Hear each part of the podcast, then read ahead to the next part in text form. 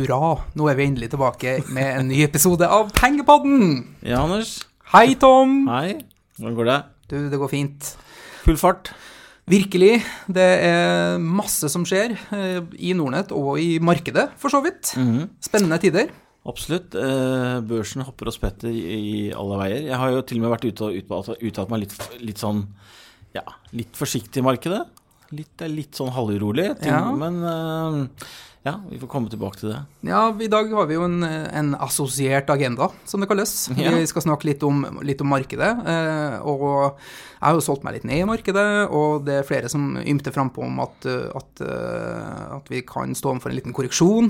Ingen av oss som kanskje har lyst til å bli noen sånn krakknisser, men vi skal snakke litt om det. Og så har det jo vært action i markedet i form av eh, oppkjøpstilbud på Songa Offshore denne uka. Det er jo kjempegøy. Grattis, Tom! Endelig fikk du betalt. Du hadde et litt traurig første halvår, men nå har det liksom løsna litt på deg i forhold til de aksjene som du har hatt eh, i kikkerten. Ja, Fordi I tillegg til Songas skal vi snakke litt om Aksaktor, Ja. som har fått inn en, en ganske ryddig bjellesau En på eiersida. røsle. ja. Og så um, skal vi snakke litt om investeringsstrategi, eh, om hvordan man finner aksjer, litt om en risky bufferkonto, og hvis vi får tid, så kanskje litt om uh, valuta, norske kroner, og om det finnes rom for å sette ned kurtasjen ytterligere. Ja, Det blir en spennende agenda. Hæ? veldig bra. Ja. Men eh, skal vi starte litt med markedet, da, og, og hvor det befinner seg hen? Eh, jeg solgte jo meg litt ned, eller eh, hvis du følger meg på Shareville og får e-poster fra meg, så, så fikk du en ti stykker i innboksen din forrige uke, fordi da, da solgte jeg unna en del, helt enkelt. Jeg tømte ikke meg helt, men jeg reduserte eksponeringa mi mot aksjer ganske kraftig. Og fått en del spørsmål rundt det. Mm, og du, du sa jo innledningsvis i sommeren her òg at, du hadde- at du hadde en del cash tilgjengelig, som, Mm. som liksom var litt sånn Du var ikke helt sikker på om du hadde tenkt å gjøre noe, men de skulle ligge der i tilfelle. Men du har jo faktisk redusert deg enda mer. Ja, jeg har blitt enda, Så hva skal vi gjøre med pengesekken? Nei, se- på boligmarkedet nå, som også faller, ikke sant? Kan man plukke opp noe bra der? Nei, du, det er jo egentlig Jeg kikka litt over porteføljen, og jeg synes at eh, den har gått veldig bra. Eh, jeg syntes at eh, jeg hadde en veldig tilt mot eh, teknologi, tech-aksjer, og jeg hadde en ganske kraftig tilt mot det amerikanske markedet. Og så hadde jeg en veldig tilt mot bank- og finansaksjer. Så den var litt sånn, litt sånn skeiv, porteføljen. da. Som, så jeg følte et behov for å, å kanskje balansere den ut litt, og solgte meg generelt ned, da. Kvitta meg med litt amerikanske aksjer, fordi det syns jeg er et marked som har gått veldig mye, og som har blitt eh, ganske dyrt. Eh, Tech, ikke minst, eh, har jo gått eh, utrolig bra. eh, så jeg har ikke kvitta meg med alle tech-aksjene. Jeg sitter fortsatt på Facebook og Google osv., men en del av de posisjonene jeg har hatt, har jeg jo halvert. da, Og det er på samme på banksida, i tillegg til at jeg har solgt meg ut av en del aksjer. Så Netflix, min Ja, Netflix har jeg også eh, solgt ned litt. Ja, riktig. Ja. Og så hadde du Tesla òg, ja. Nei, Tesla, Facebook og Google har jo vært kanskje de, de tre eh, tech-aksjene i USA som jeg hadde. Ja. Eh, Google har jeg valgt å beholde uendra. Syns de virker som et mer stabilt og solid selskap. Eh, Facebook har jo bare levert så det har kostet etter i 14 kvartaler på rad. Uh, syns allikevel liksom at, at det begynner å stagnere litt, og de kommer sikkert til å levere kjemperesultater og det, det framover også, men jeg er litt urolig for den. Eh, Ja. Så, så at ta ned generelt eksponeringa der litt. grann. Eh, Så planen min var jo også kanskje gå inn i bransjer eller markeder som jeg syns virka litt mer attraktive. Så istedenfor å sitte på SMP 500, så kanskje jeg gikk inn i Eurostox 50. Eh, Men jeg har ikke rota meg til det ennå, da. fordi samtidig som jeg har gjort det her, så kjenner jeg også at jeg har litt høydeskrekk i markedet. Nå er det ti år siden finanskrisen. Det har jo vært noen humper i veien underveis, eh, men eh, vi er nå i alle fall ikke på noe bunn nå. Det er såpass trygg er jeg. Vi, vi er langt unna bunnen. eh, Så markedene begynner å bli dyre, målt på multipler. Om det her skal videre opp eller ikke, det vet man jo aldri. Men det er i alle fall ikke billig ute der nå, på, sånn som man historisk verdsetter aksjemarkedene. Så det er et moment jeg ser på, liksom at det er dyrt markedet. Og så Rentene tror ikke jeg skal videre ned, de skal snarere oppover. Og tar du det i kombinasjon med at de kvantitative lettelsene, både fra USA og fra europeiske sentralbanken, eh, blir reversert, så tror jeg det kan få litt sånn guffen eh, impact på markedet.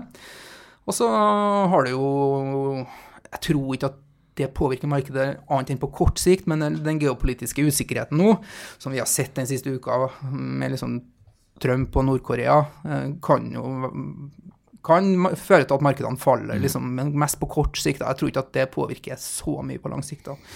Så at, eh, nei, jeg er litt sånn opportunistisk og taktisk og, og sitter og venter litt nå og, og håper vel egentlig på en korreksjon. Har vært, eh, ja, hvis markedet faller 20 nå, så, så går nok mye inn i markedet igjen, da. Og jeg er litt sånn tårn litt i forhold til det, for jeg er en langsiktig sparer. Jeg, jeg, eh, tenker liksom at det beste for de fleste er jo bare å spare langsiktig, la det gå liksom via ordentlig sparing, spare i aksjefond, og så trenger man ikke å bry seg så mye om den timingrisikoen. Jeg sitter jo liksom så tett på det, så jeg blir liksom frista til å være litt sånn taktisk også. Så vil jo, vil jo tiden vise da på om, om det her var et smart valg, eller om jeg bare går glipp av eh, 20-30-40% avkastning den kommende tida på de pengene som jeg har valgt å parkere. da. Altså, jeg syns det er interessant at du har gjort såpass store grep, for du er som du sier en langsiktig sparing, sparer. Jeg er jo mye mer sånn hopper og spretter litt. Eh, Jeg synes veldig mange av de argumentene Jeg deler jo veldig mange av de argumentene og eh, jeg skal bare henge på en liten knagg til deg, og det er det Kari Due Andresen var her for to måneder siden. Og eh, hennes det største risikoen, sa hun i markedet, det er at eh, den, den doblingen av veksten som Trump har stått og, snakket om, den, fina den politiske risikoen rundt han. Han har hatt veldig sånn finanspolitisk skattelette, bygge veier, infrastruktur. Men han har ennå ikke kommet opp med en løsning på hvor han skal altså det, pleier jo ikke, Verden er ikke så enkel at du kan halvere skatten og bruke masse penger. Når Nei. du har et enormt handelsunderskudd. Så ingen har helt skjønt hvordan dette skal, skal henge sammen. Han har ennå ikke klart å levere noe god løsning i Kongressen for det. Så Kari var jo veldig Eller sa min største bekymring er at han ikke kommer til å klare å innfri, og da skal ikke veksten i USA så mye opp. Da må man begynne å nedjustere, og det er fare for markedet. Og, og, og den frykten vil jeg jo si har forsterket seg gjennom sommeren.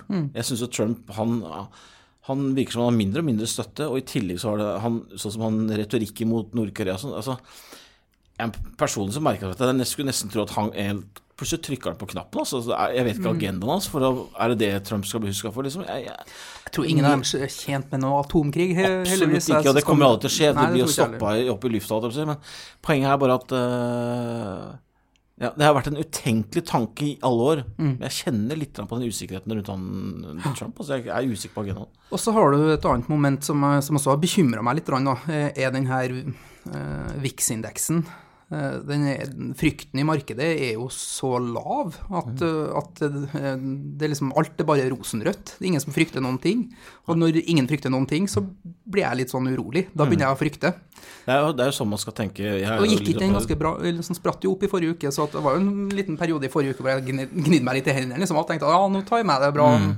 Så har det gått bedre enn denne uka her, da. Det var jo nede i 9.30 her en forrige uke, og da ringte jo Finansavisen meg dagen etter, for da spratt den plutselig opp veldig. Eh, så det Den, den eh, Og så spørsmålet er om den retorikken med Nord-Korea og USA er en trigger, liksom bare sånn fordi at man ønsker å ta Man, man leter alltid en grunn for å ta gevinst. Jeg er ikke overrasket at markedet har vært litt sånn eh, at det er litt sånn profit-tenking der ute. Vi handler på multipler, som du sier, på 24-25 på SAP. Det er prisbok over tre. Det, har- det har ikke vært så høyt siden Ja. 2000. Det er 17 år siden. Og alle sammen uh, har litt den retorikken om at uh, ja, jeg ser det er dyrt i markedet, det prises på historisk høye multipler, men det går jo bare, liksom. Uh, Ja, jeg vil ikke gå glipp av det. Nei, og det det er, jeg føler at risikoen i markedet neg- neglisjeres litt nå, da. ja, jeg er, litt, jeg er også overrasket. Skjønner ikke at folk her sover så godt jeg, med, med de multiplene vi har. Og vi, Men nå, nå blir vi jo krakknisser de luxe, da. Og vi vil jo ikke være krakknisser. eh, nei, det er jo La meg bruke la Fordi det er alltid ting å bekymre seg for i det her markedet. Det helt- det det man får betalt for i lengden. Så at, så at for en opportunist og for en som sånn litt, ønsker å være litt taktisk, så, så, så må man jo alltid gjøre de vurderingene. Men for din langsiktige sparer så er det jo bare å delta i aksjemarkedet på lang sikt og ikke bry seg så mye om det. Fordi alle studier viser jo at alle de som prøver å time markedet, sånn som jeg prøver nå, da, eh, de lykkes jo ikke med det. Nei, men eh, og eh, hvis jeg skal arrestere meg selv på noen av de argumentene som jeg bruker selv, da, som er litt sånn ok, P24 på SEP og sånn, men vi skal ikke glemme at Q1 og Q2 har vært ekstremt sterkt. Vi har hatt en vekst på inntjeningen. Vil si at hvis veksten fortsetter i det tempoet her, så vil jo P1 neste år være lavere, ikke sant? For de tjener mer og mer penger. Så neste år er P1 kanskje 22. Så liksom fortsetter den graden der, så, mm, Så man skal ikke henge seg opp i PE. Ja. Sånn som vi er litt eh, Altså, jeg sier ikke å henge oss opp på det, men men det er, jeg synes det er greit å kommunisere det. Det er jo Jeg syns det er helt fair å ta, å ta sjansen på kanskje å ta en pause nå. September-oktober historisk sett pleier å være ganske vanskelige måneder. ja, oktober er jo ikke noen god måned. Nei, så vi får se, Anders. Ja. Spennende blir det. Du, eh, to av dine aksjer som vi nevnte innledningsvis, eller dine aksjer, du sitter jo ikke med dem i porteføljen. Jeg sitter med den ene. Jeg sitter på Axactor. Og Jeg jeg, var nære på jeg var, nære, jeg var nære på å selge den når jeg rydda i porteføljen i forrige uke, men eh, så unnlot jeg faktisk det pga. at jeg så at DNB tok den inn i ukeporteføljen sin. Og den er jo ikke all verdens til likvid, så jeg tenker at det kunne påvirke litt. Så jeg var ganske heldig som fikk med meg den oppturen. Men eh, kan ikke du fortelle litt hva som skjer med Axactor, fordi det er jo ganske interessant. Jo, eh, Axactor, for det første er det, vil jeg jo gratulere mange av våre eh, kunder. For vi har jo masse kunder. Nordnett har jo to tredjedeler av aksjonærene i Axactor er fra Nordnett. Derfor har vi også en god dialog med Geir Johansen og Endre Agnes, CEO og CFO. Jeg snakka med Geir i går. De kom med tall, og ja, jeg skal ikke bruke ordet bitter, men jeg er jo litt sånn åh, Jeg har sittet og sett på Axactor lenge, jeg har vært litt treig. Det har vært masse litt sånn uro internt med Einar Greve som sluttet. Det kom en ny CFO, nest gamle CFO-en i, i DNB faktisk, er jo blitt uh, styreformann i selskapet. Det har vært en del turbulens i selskapet en stund. eh, og så kom det med tall på mandag. Jeg fikk masse spørsmål på Sharewell i forkant om hva jeg tror om tallet. Så jeg, jeg, jeg vil gjerne se an tallene før jeg gjør noe. Ja, hvordan var tallene? Tallene var bra. Eh, De tjente jo nå mm, på EBDA justert for alle opsjonsprogrammer og etc. eh, Og litt gjeld i disse konsultasjonene konstellasjonene deres. Så hadde de 6,1 millioner i EBDA, euro. Så det vil si, si 15 millioner kroner. Da Da er vi på 200 på året. Da er vi liksom Ja, og siden de restrukturerte Det var den Nickel Company Nickel Group, ja, eh, som, eh, og han eh, Spetalen som, som bare tok over det og, og starta Aksaktor med det, har jo vært en ganske sånn fin vekst i både salg og resultater eh, eh, i den perioden her. Absolutt. De fikk jo veldig De kom jo med PowerPoint-slide til markedet. Mm. Og fikk tillit fra begynnelsen, både fra bankene, spesielt DNB, og, eh, og Nordea etter hvert. Og eh, fått med en god gruppe av privataksjonærer, med Torstein Tvenge og mange sånne solide aksjonærer som har støtta det hele veien. De har imitert mye, for det er en veldig kapitalintensiv eh, bransje. Ja, fordi det de holder på med, de driver jo med inkasso eller gjeldsinnkreving, hvor de eh, kjøper gjeld som har gått til forfall og som ikke folk har klart å gjort opp. Det kjøper de til en billig penge, og så er de dyktige på å kreve inn den gjelda. Så de kjøper gjelda for mindre enn det de klarer å, å drive inn. da. Ja, så er, de, og de Kjøper helt til 2,5 for eksempel. Altså, si at du har en portefølje på 100 millioner. Det er ofte større enn det, bare så man får gi et tall. Så betaler de 250 000 for det. Så det vil si det er gjeld som folk har prøvd, bankene har prøvd å kreve inn over mange år. Ja. Og så har de gitt opp. Så selger de til en billig penge for Aksaktor. Og hvis Aksaktor da klarer å kreve inn 300 000, så har de tjent penger på en sånn transaksjon. Og målet er å få en 500. Så liksom du ganger liksom alt med to, da. Det er liksom i markedet. Og de er virksomme da i hele Skandinavia og litt nedover i Europa. Ja, det er, Hovedmarkedene er Spania. Det er der Endre Agnes har sin hovedkompetanse og, og nettverk. Spania, eh, Italia, Sverige og Norge. Det er liksom de fem markedene. Men, men, det, men det er én ting med tallet, men det var ikke det som var eh, hovedpoenget vår. Det var jo at Store-Jon Ja, kom inn i selskapet. Det var det som skapte hurra med hei i går. mm, opp 14-15 og videre opp i dag òg. Det som har skjedd, er at eh, for de av dere som husker det, jeg husker det veldig godt når jeg satt som megler, Aktiv Kapital var jo en aksje som tikket og går i dårlige tider òg. hvor eh, Korsgård og Olympia Holding etc. var aksjonærer. Som Jon Fredriksen eide halvparten av. De tok det av børs i 2012. På Så det, 1,4 er, det er ikke nytt for Nei, Fredriksen, det her. dette her har han vært med på før. Og tok da børs på 1,4 milliarder. To år senere solgte han det for 5,5 milliarder til et amerikansk selskap. Som heter Portfolio Recovery Associates eller noe sånt. Men han fikk en binding, lockup, tre år. Han får ikke lov til å drive eh, konkurrerende virksomhet i tre år. Den lockupen eh, husket Endre Agnes, og kom bankende på døren til Storjon eh, nå, tre år etterpå. Og i løpet av to uker så har de sydd sammen en deal hvor de setter opp et partnerskap på siden. 50-50 eid av Fredriksen og Aksaktor. En såkalt SPIV, Special Investment Vehicle. Ja, Eh, kanskje. Ja, og de putter inn 30 millioner euro hver i EK. Og så er det om å ha høy belåning i denne bransjen. Så Storjon kom med 120 millioner euro i kreditt. og DNB og Nordea kom med 120 millioner kreditt. Så her blir det da 300 millioner euro i kjøpskapsrett. Ehm, veldig, veldig spennende. Og denne delen av selskapet skal kjøpe større porteføljer. For nisjen til Aksakta er å kjøpe litt mindre porteføljer. Den skal kjøpe større. Så jeg tror det Ja, fordi det, de har vel hatt problemer med at de ikke fikk den belåningsgraden, for de har vært for små fram til nå. Så de, når de har kjøpt porteføljer, så har de bare fått belånt det opp til 35% mens nå får de belånt det opp til 80 Ja. Så du får en, en, potensielt en større leverage i selskapet også, som både øker oppsida og nedsida. da. øke IRR-en, som er liksom det de jobber mot hele tiden. da. Nei, du vet da. eh, vi får se. Dette er jo spennende. Jeg er jo, eh, fordi at uh, aksjonærene i Axactor har vært en sånn liten sånn gjeng, ikke sant. Eh, men nå tror jeg du får nye øyne i aksjen i form av at uh, Oi, Jon Fredriksen går inn der, liksom. Da, dette må vi titte litt på.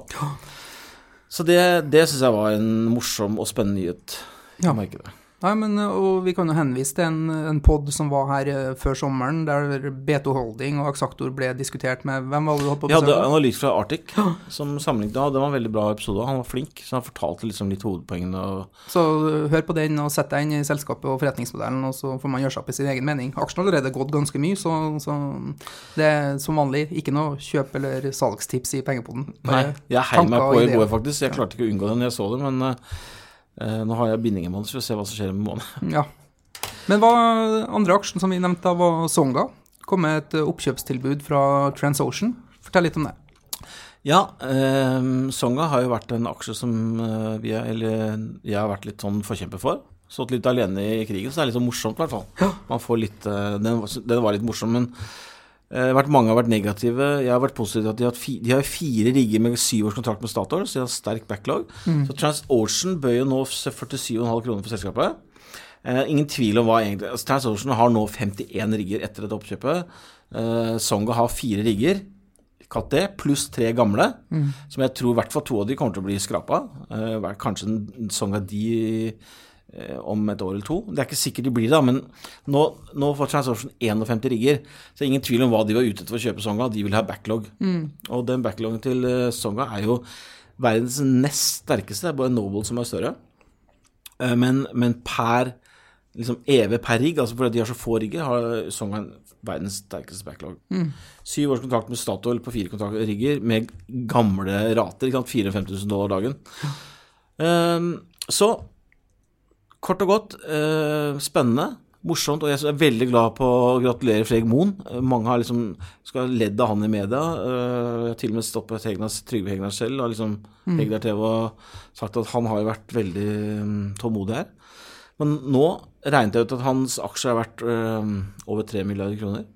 Så jeg tipper at han har gått fra et tap på en milliard til å gå i pluss halvannen milliard. Hva var budpremien på i det tilfellet her, da? Rundt 30 Så um, Hva tenker vi? Og oppgjøret skjer jo i TransOcean-aksjer, så alle som eier Songa nå, får jo tilbud om å selge de aksjene, basically, og ta over TransOcean-aksjer i stedet. Ja, du får uh, halvparten i TransOcean-aksjer og halvparten i en obligasjon. Så hvis du aldri har vært i en obligasjon, så får du det nå. For de har jo så mye gjeld, Songa. Okay. Så ja, jeg Hva ville du gjort hvis du Ja. hadde eid aksjen? Hadde du solgt den i markedet nå Jeg med snakket med- premie, eller hadde du blitt med over til TransOcean? Jeg har jo fått mange gratulasjoner på mailen og fått en del telefoner fra folk som har sittet på Songa. Jeg har sagt at jeg hadde solgt. Hvis det var mine aksjer, hadde jeg solgt. Kun fordi at jeg eh, jeg har ikke noe, jeg har ikke noe formening om liksom Song, TransOcean bort, Det blir, det blir litt, eh, litt langt unna for meg.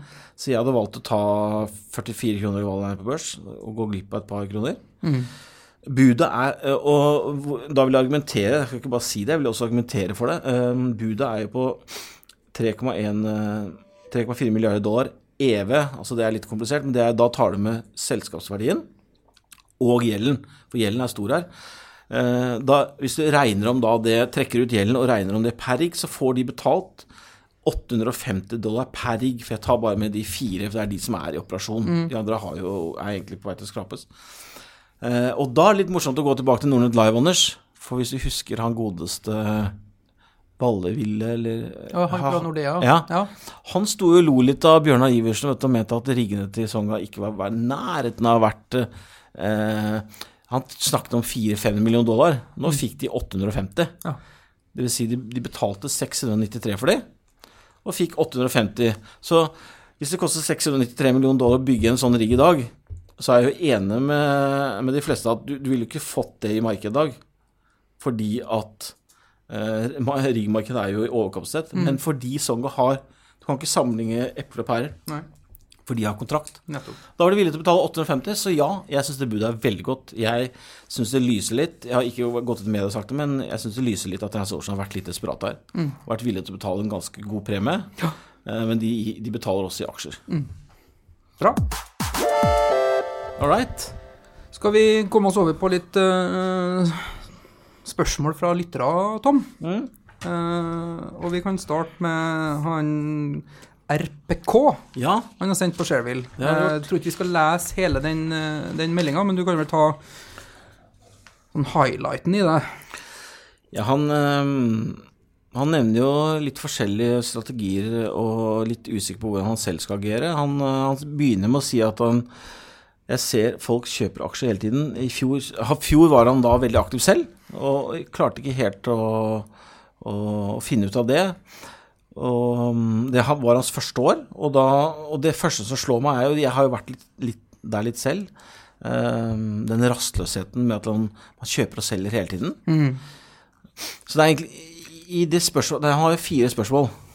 Ja, han har egentlig Mm. det, det, han, det er veldig mye han kommer inn på, men én ting handler om eh, Del én, han lurer på liksom hvordan han skal komme seg litt bort fra det her med Mm. overtrading. For han klarer ikke å ha pengene bare stående på konto, han blir frista til å kjøpe og selge. Og så refererer han litt til et innlegg han hørte fra Arne Fredli, som hadde en strategi om å kjøpe aksjer med bra oppside, og sitte og ta gevinst i dem. Liksom, Mm. Gjerne ta gevinst før potensialet var tatt ut. Eh, men også liksom hvordan man finner de her casene, eh, skriver han litt om. Eh, og så er han litt sånn urolig for å kjøpe aksjer i stigende trender, fordi at da syns han at nedsida virker stor. Og så også hvordan kutter du tapene her, da. Så at det er hvis du summerte opp, så er det en spør etter, er jo en slags strategi. Ja. Eh, og jeg var inne på, på RPK på Shareville, og han skriver jo om seg sjøl liksom at han er en nybegynner som syns det er kjempespennende å lære, eh, og jeg holdt på med det her i, i to år. Og siste, hvis du tar liksom i år, så har jo markedet gått eh, 5-6 og han er ned 5-6% Ser man siste året, siste tolv månedene, så er han ned et par-tre prosent, mens markedet er opp en 17-18% Så at han er jo en læringsprosess her, eh, og syns det er veldig positivt at han stiller de her spørsmålene, eh, fordi det er eneste måten å, å bli eh, bedre på. Samtidig som eh, jeg ser også at han bare i juli så har han gjort en 10-20 trades, så han er veldig aktiv. Så at her snakker vi ikke om en, en langsiktig investor som bygger en langsiktig portefølje av aksjer han har tro på, eller en sparer som sparer månedlig i fond. Her er det en opportunist og spekulant vi har med å gjøre, da. Men når det kommer til investeringsstrategi, så er det litt de samme prinsippene som gjelder allikevel, tenker jeg da. Ja, altså, men hvis vi skal begynne liksom med den der eh, aktivitetsnivået, som han sier, han syns jo til og med selv at han har for høyt aktivitetsnivå. Han gjør for mye handler. Da kan vi jo begynne med at dette her er ting jeg sliter med selv. Mm. jeg kjenner meg igjen. Eh, nå, du kan, du kan, eh, RBK, du kan begynne å gjøre sånn som meg. Du kan gi deg selv bindingstid. Ja. Altså fordi at jeg har jo bindingstid nå på en måned, og den er, den er veldig enkel. Hvis jeg har gevinst, så har jeg ikke lov å selge før om en måned. Hvis jeg har tap, så kan du lov å selge, når du vil. Så det, gir deg liksom litt sånn Ja. Røde aksjer, uff, da selger jeg. og blå aksjer, eller grønne aksjer, kan jeg ikke selge før en måned uansett. På den måten, så som Anders sa også til meg en gang for lenge siden, at det gir en slags det jeg tror på, For det første, den bindingstiden gjør, gjør at du er litt mer bevisst på valgene dine. da. Du hopper ikke så fort på. For hvis jeg kjøper en aksje i, i dag som jeg vet jeg må sitte på en måned, så blir jeg litt mer sånn tenke, tank, Tankeprosessen er litt lenger, da. Så det kan være ett råd. Prøv å tenke, liksom heve blikket litt. Ikke bli for besatt av disse små bevegelsene som er i markedet. Tror jeg er et veldig godt råd, men det handler jo veldig om på liksom eh, exit-kriteriene. Når skal du ta gevinst, og når skal du ta tap, da. Mm.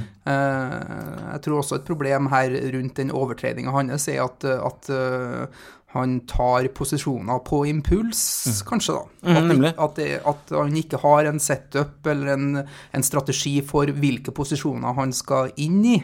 Eh, hva er det han kikker etter, men at pengene står på konto, og så snart man ser en litt interessant bevegelse, så tar man en posisjon og håper at det skal bli bra, da. Så jeg tror at sånn overtreding kan også skje som følge av at man ikke har den setupen klar. da, At, at man handler veldig mye på impuls. Og én ting du blir straffa for i lengden hvis du er i aksjemarkedet og prøver å ta posisjoner, er det jo å, å bare ta ting på impuls. Du har nødt å ha et system som Mm. kontinuerlig forbedrer seg. Hvis ikke så, så liksom få et system for når du tar posisjoner, og så ha tydelig eh, exit-kriterier for når er det du skal ut, og, og når tar du gevinst, og når tar du tap. Eirik Spetalen hadde jo en veldig eh, forklarte, meg, forklarte aksjemarkedet meg på en enkel måte her eh, for, en- for en stund tilbake. Han sa Tom, det er som å stå, stå i elven, liksom. Så ser du liksom eh, laksen sive forbi deg. Men du skal ikke ta alle. Nei. Det er liksom bare Det er én sånn Å, der har vi en! Ja. Og der har vi en til. Det, det er tusen stykker som går for den, det er kanskje bare to av du skal eie. Så det å være, ha den tålmodigheten til å prøve å flikke der er Arne Fredelig Jeg kjenner jo Arne ganske godt selv, jeg hadde han som kunde i mange år. Han er jo ekstremt flink på det. Han er jo og, og seig som en shepherd, liksom. Ja. Han klarer å sitte, da, der mange andre ikke klarer det. Det er hans styrke. Han hadde jo Bag Norwegian i flere år. Og liksom så det en, gikk fra 100 millioner til en milliard. Altså det, er, det er helt utrolig. ikke sant? Der har han en veldig styrke. Han klarer å finne liksom, trender og segmenter. Han, var jo ut, han ga jo verdens enkleste tips her på Hegnar TV for, for et år siden, vel. Liksom. SR-bank 0,8. Gikk, gikk inn på alle bankene i egenkapitalbevisen og sa det er jo prisbok 0,708. Det er altfor billig, det er bare å kjøpe. Ja, nesten alle har jo dobla seg. Så han er veldig flink til det, og så sitter han. Han er ikke sånn som kjøper, og så har det gått 20 så, så selger han. Han er veldig flink til å finne de tingene. Og så Ja, men han ser på fundamentale verdier Ja. da, og er tålmodig ut fra det. Da har han jo en setup, da, som han kikker etter. Eh, og han refererer jo han RPK til eh, Fredelig her, som eh, eh, sier at han ser etter aksjer som har 100 oppside, Mm. men at han heller ikke er redd for å ta gevinst hvis aksjen går 25 da. Uh, jeg syns det høres litt ulogisk ut i forhold til det du sier Ja, her nå. da. jeg kjenner jo Arne. Han, han, han er Han er ikke Han er, han er langsiktig, men han kan også liksom Han er ikke redd for å selge, og så går han og griner og at liksom aksjen har gått litt videre. Han er, han er, han, er happy med å ta gevinster. Men jeg tror ikke at, at å prøve å liksom lese alt hva Arne Fredelig har gjort, og så prøve å kopiere den setupen rett for han kompisen vår her heller. Eh, fordi det her handler jo om eh, hvilken type er du i markedet, og hva liker du å gjøre. Er du en sånn person som liker å sitte og nistirre på transaksjonstikkeren i løpet av dagen, så må du bearbeide og liksom finne din, en strategi som passer det, kontra hvis du er en person som liker å gjøre analyser, regne ut prisbok og se hva som er over- og underpriser i forhold til sektorer, gjør, liker å gjøre research, så- får du en helt annen type eh, approach. Liker du statistikk og teknisk analyse, så, så og det, det faller naturlig for deg, så må du utvikle en strategi basert på det, da. Ja, og din egen personlighet. Jeg, har, jeg sliter med det enda selv. Jeg er jo en sånn har jo den rastløsheten og impulsheten over meg selv. Men jeg prøver på en måte å gjøre jobben på det fundamentale, eller at det ligger der. Men, men øh, jeg sliter med det. Så jeg kan, jeg kan være den første å si at det, det å liksom si at hvis du er én type, så sier jeg nei, du må heller bli sånn.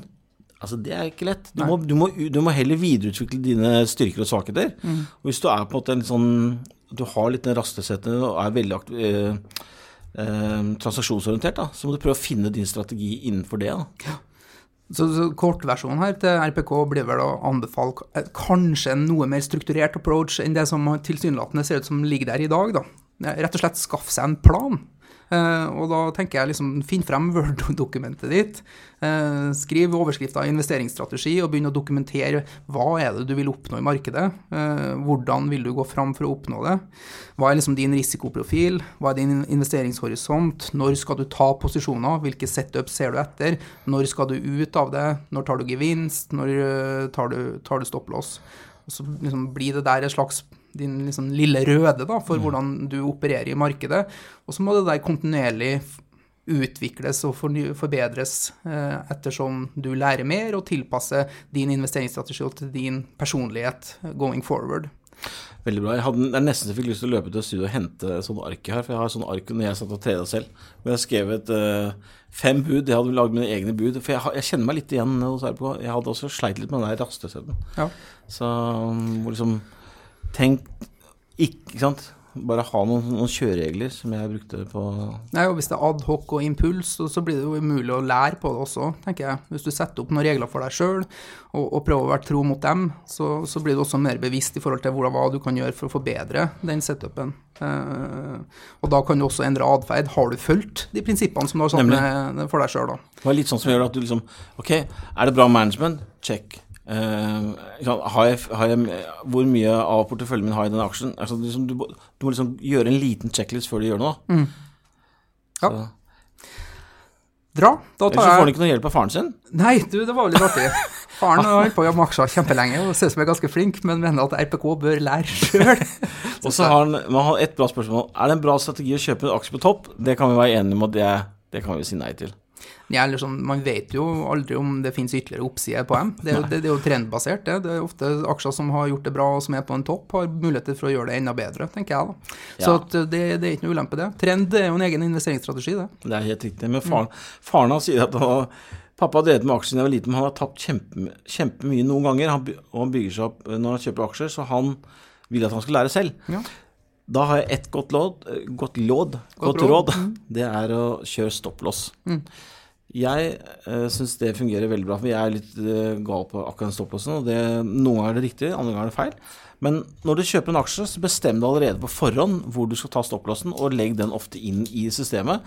Så at den kommer dit, så slipper, det, går det litt sånn maskinelt. Da slipper du å begynne å få følelsen involvert og tenke at nei, jeg har lyst til å vente litt, dette føles feil, etc. Bestem deg på forhånd før du kjøper aksjen, så slipper du å få de kjempetapene. Mm. Det er min strategi, og det syns jeg fungerer ganske bra i mange tilfeller. Du, vi har fått uh, et spørsmål fra Sigmund Freud, mannen bak psykoanalysen og teorier rundt det ubevisste sjeleliv, og hvordan alt kan spares tilbake til barndommen. uh, og han lurer på Han skrev Mail til meg på Shareville. Jeg har et spørsmål og vil gjerne få penger på den synspunkt på det. Jeg er student, men flink til å kutte utgifter og spare overskuddet mitt i aksjer og fond. Foruten dette sparer jeg selvsagt også i BSU, i tillegg til å ha en bufferkonto på 75 000 kroner. Disse 75 000 er ment til å være til nødstilfeller og eller å gå hardt inn i aksjemarkedet i tilfelle et kraftig krakk hvor jeg kan komme inn på billige kurser. Ettersom jeg bare får rundt 1,5-2% rente på disse pengene, lurer jeg på om det finnes bedre steder jeg kan investere disse i.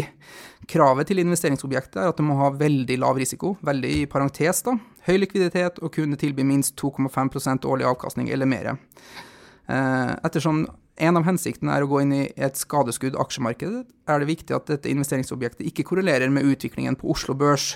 Man kan kanskje si at jeg er ute etter en litt risky bufferkonto. Tusen takk for en super podkast. Dere kan umulig få så mye skryt som dere fortjener. Med vennlig hilsen Sigmund Freud. ja. ja, bra spørsmål. Veldig bra spørsmål. Og for mm. det første så må jeg jo si uh, høres jo veldig imponerende ut, han Sigmund Freud, i forhold til disiplin til å få spart. Absolutt. Fordi hva er det som bestemmer hvor mye du får i porteføljen din til syvende og sist? Det er jo hvor mye du, hvor mye du klarer å sette inn i den porteføljen. Stort sett. Altså jeg kan i hvert fall helt sikker på at jeg, var ærlig, jeg hadde ikke 75 000 kroner på noe bufferkonto da jeg var student. Nei. Så uh, min bufferkonto var jo når jeg måtte ringe mamma og si at nå Men kanskje Sigmund Freud bor hjemme hos mamma ennå? Who knows. Men um, hvis jeg skal hvis, hvis, ja, hva, vil, hva, hva, er svaret ditt, Anders? Hva syns du? Altså, Generelt så bør jo alle sammen ha en bufferkonto, primært til å dekke uh, uforutsette utgifter hvis uh, motoren på bilen går, eller kjøleskapet går, eller et eller annet i den stilen der. Uh, og det bør ikke være penger som, som, står i aksjemarkedet. Fordi å bli pressa til å selge aksjer eller aksjefond som følge av at uforutsette ting skjer, er jo ja, det er ikke noe særlig. Fordi du må kunne selge dine aksjer når du ønsker det sjøl, og når markedet er på en god plass. Eh, så at eh, generelt så høres det ut som Sigmund eh, Freud da har en veldig god innretning til det. Men det er nå dessverre sånn da at det finnes jo ingen gratis lunsj. Skal han få noe utover risikofri rente og det du får på tradisjonelle sparekontoer ute i markedet, så må han jo ta risiko med pengene sine. Så at når han sier at han ønsker veldig lav risiko og ikke korrelerer med aksjemarkedet, så, så syns jeg spontant at det, det høres litt, litt vanskelig ut. Men noen tanker fra min side da er jo eh, Bankene tjener jo penger på at eh, de eh, tar imot pengene dine og gir deg en rente som de låner ut til noen andre til en høyere rente. Så at de er jo en mellommann som, som skal ha en liten kutt av, av, den transaksjonen. Så at det, går du i, direkte i pengemarkedet via pengemarkedsfond, så kan du gjerne ofte få litt bedre betalt enn du får på, på en tradisjonell høyrentekonto. Så for eksempel Kjøper man eh, Alfred Berg eh, kort obligasjon eller Skagen avkastning, så kan man kanskje få rundt en 2-3-2-4-2-5 rente. da. Det finnes flere pengemarkedsfond som har type korte posisjoner og sertifikater i porteføljen. Alternativt kan jo være å jeg har jo en konto som jeg også har ønska å ha litt lavere risiko på, som jeg hadde i utgangspunktet tenkt at jeg skulle ha rentefond på. Eh, Der har jeg jo valgt et, et kombinasjonsfond, eller et sånt multistrategifond, som sikter mot en mer absolutt avkastning, men da er det jo igjen da mer risiko. Eh, Så det kan jo være et alternativ. Eh, Et tredje alternativ er jo å si at uh, istedenfor at jeg har en bufferkonto på 65 000, så, nei 75 000, så har jeg en bufferkonto på 65 000, og så putter jeg 10 000 i aksjemarkedet. Og hvis du får 2% avkastning på sparekontoen da, og 7% i aksjemarkedet, så har du 2,67% rente i snitt på de 75 000. Da. Mhm. Så rett og slett å ta ned uh, bufferkontoen da, Mhm. uh, kan jo være et alternativ. Ja. Jeg, eh, jeg understreket jo de to ordene, tre ordene i spørsmålet hans, og det var ene var nødstilfeller, og det andre var kraftig krakk. Mm. Og da, da er min teori på det mm, nei, med to streker under svaret, fordi at eh, jeg er litt sånn at tidevann tar alt når vi får nødstilfelle og krakk. Mm. Når det er kraftig krakk, så er det veldig lite som står imot uten bank. Da, og da tenker jeg at eh, hvis du ønsker å ha de pengene likvide til nettopp for å kunne gå inn når du får de ekstreme tilfellene som kan være en brexit Ja, det var jo bare litt fis i vinen, da, men eh, Ja, har sånn- Grexit, kanskje, isteden? Du hadde brexit, du hadde Trump du hadde noen, I 2016 hadde du jo noen dager hvor liksom akkurat det han snakker om her, kunne være en kul greie. da. Hvor liksom Oi, børsen ned 5 liksom. Sitter du da med et pengemarkedsfond, så skal du liksom ha de penga ut, og så skal inn og så sånn. Så da tenker jeg at eh, for å få de, den ene prosent, de 75 kronene ekstra i rente, for å få en 1 ek, eh, ekstra fra hva du har i dag, syns jeg er en høy pris. eh, liksom, det er lite penger fremfor å ha det likvid. Ja. Så jeg personlig, når, det er, når strategien på dette er liksom helt nød eller kraftig krakk, ville jeg hatt de pengene i banken. Bare for at da er det likvid Ja. til enhver tid. Nei, og det, det, det finnes jo grenser for hvor mye man skal liksom optimalisere. Kan være enig i det. Ja. Men eh, ja. Men, eh, men eller alternativet er, som du sier, det var mitt svar av pengemarkedet. Sånn, liksom, da må du inn på noe, noe obligasjoner eller noe da, for å kunne få noe mer enn de 1,5 til 2. Good. Du, eh, et spørsmål som vi har fått før, eh, men som eh, man aldri kan snakke om nok, er fra Arve Solheim her. Og det er jo spesielt relevant i disse dager. Og siden sommeren, egentlig, hvor det har vært litt bevegelse i norske kroner mot mm. andre valuta. Og han skriver at ser at dollaren svekkes og norske kronen styrkes, og mange spår videre styrking av den norske kronen, bør man på kort sikt selge seg ned i utenlandske fond eller norske fond som investerer i utenlandske selskaper. Det, er, det er et- spørsmål som er eh, tilbakevendende og vanskelig å svare på. Men eh, nå er det også sånn at dollaren faktisk har svekka seg ganske mye mot euro nå.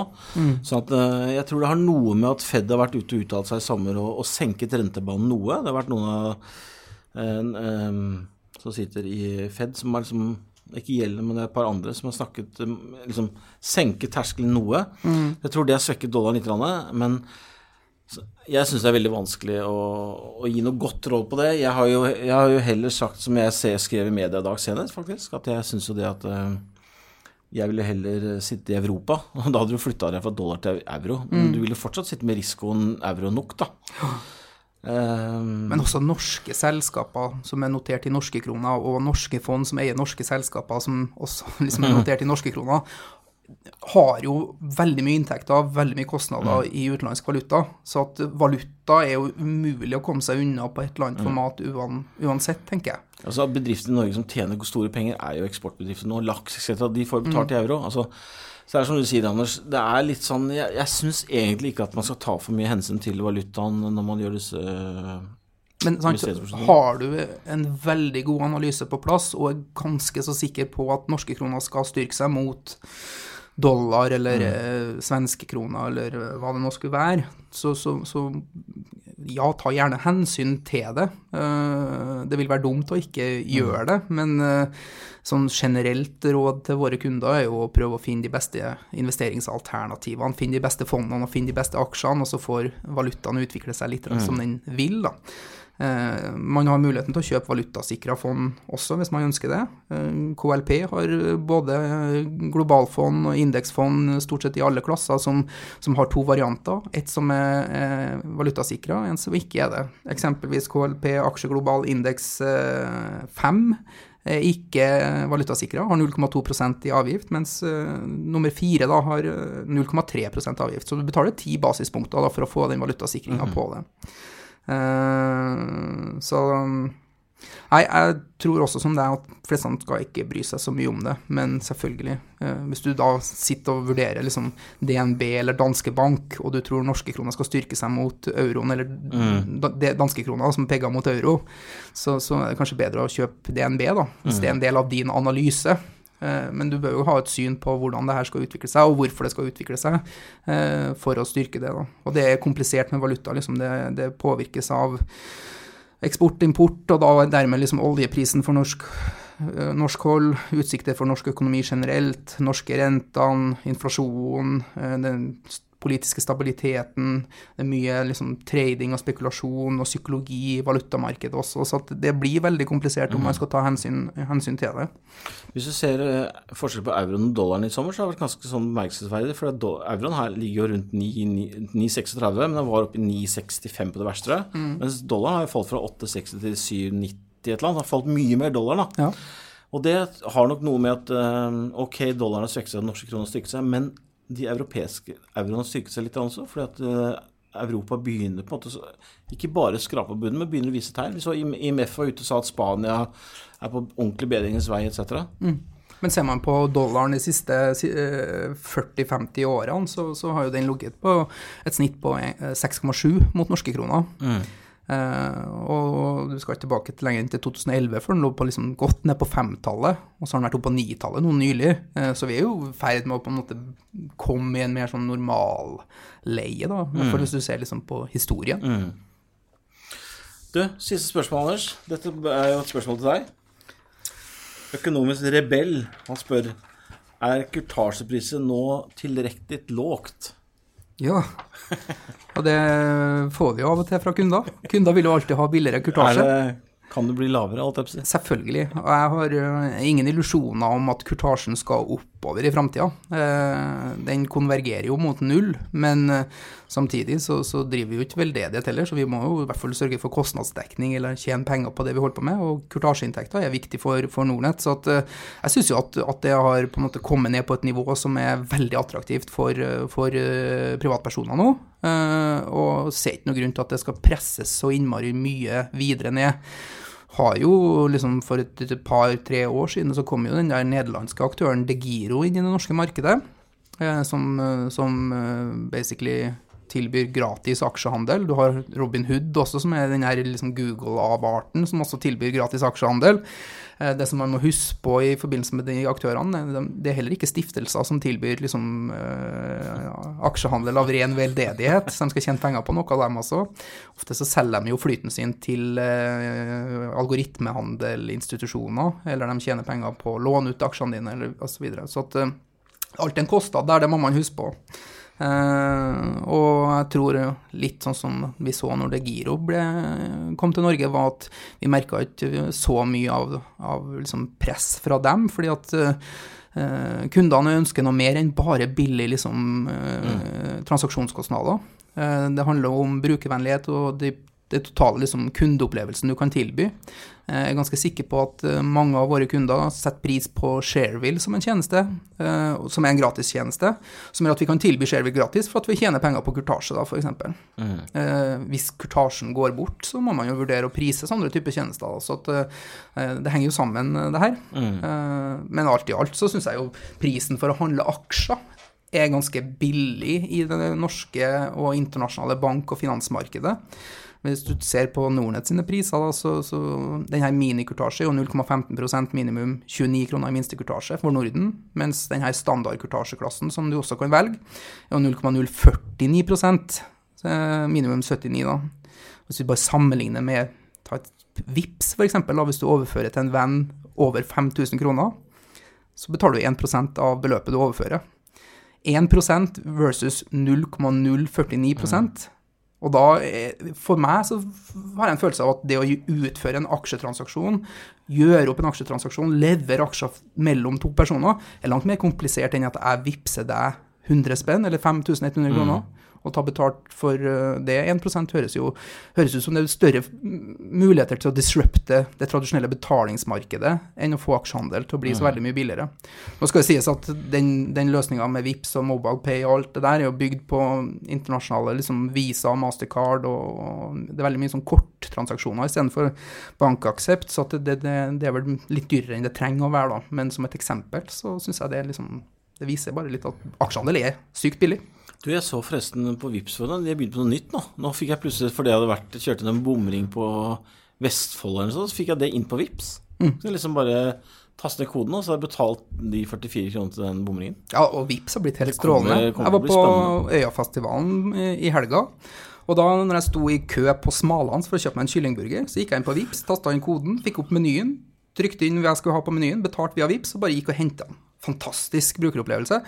Og det er jeg villig til å betale en prosent for å få. Ikke sant? Ja. Nei, det er, veldig bra. Bra.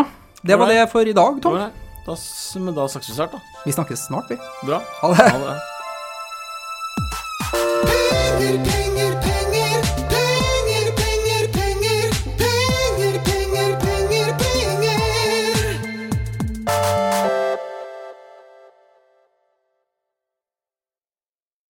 Denne podcasten skal anses som markedsføringsmateriell, og innholdet må ikke oppfattes som en investeringsanbefaling. Podcasten er kun ment til inspirasjon og informasjonsformål. Nornett tar ikke ansvar for eventuelle tap som måtte oppstå ved bruk av informasjonen i denne podcasten. Les mer på disclaimer-siden på nordnett.no.